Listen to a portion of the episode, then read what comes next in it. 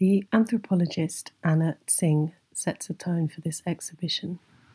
Her book, The Mushroom at the End of the World, is an account, or more accurately, many accounts, of the multi species communities that grow up around the industry of the matsutake mushroom, which is the most financially valuable mushroom in the world.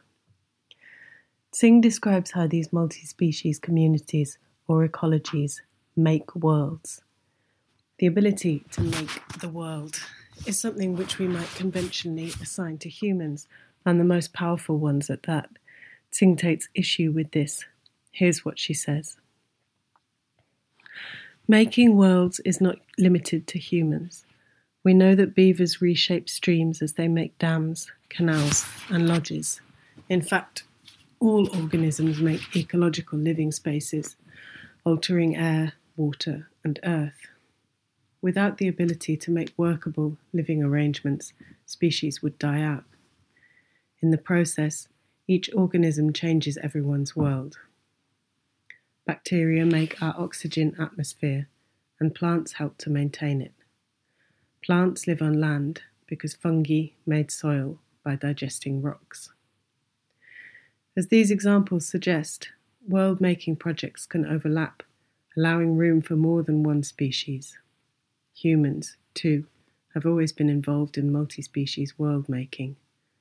Fire was a tool for early humans, not just to cook, but also to burn the landscape, encouraging edible bulbs and grasses that attracted animals for hunting.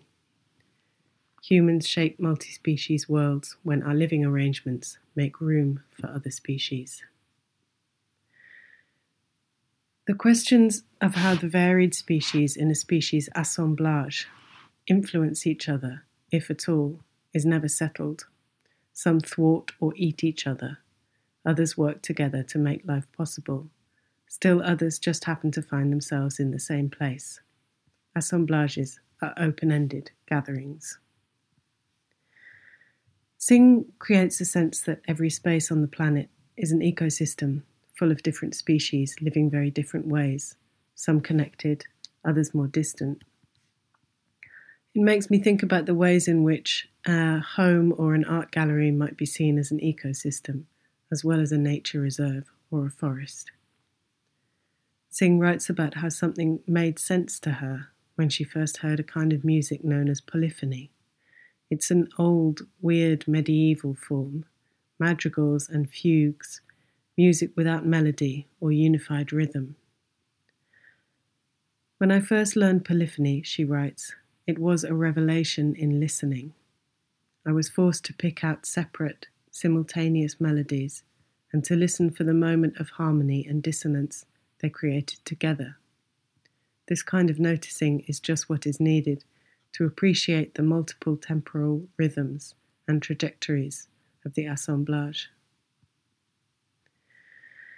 The image of polyphony is a good one for this exhibition. There is no unifying tune, but there are many interesting, if sometimes dissonant melodies that emerge in its ecosystem. The idea of becoming animal, the convergent histories of colonialism and the exploitation of nature, and the way technology and animals blend in post species cyborgs. There are different scales and time frames, and these ways of being diverge and converge to make sense or nonsense of one another. Every living thing, writes Tsing, makes the world through seasonal pulses of growth, lifetime reproductive patterns, and geographies of expansion. Within a given species, too, there are multiple time making projects, as organisms enlist each other and coordinate in making landscapes.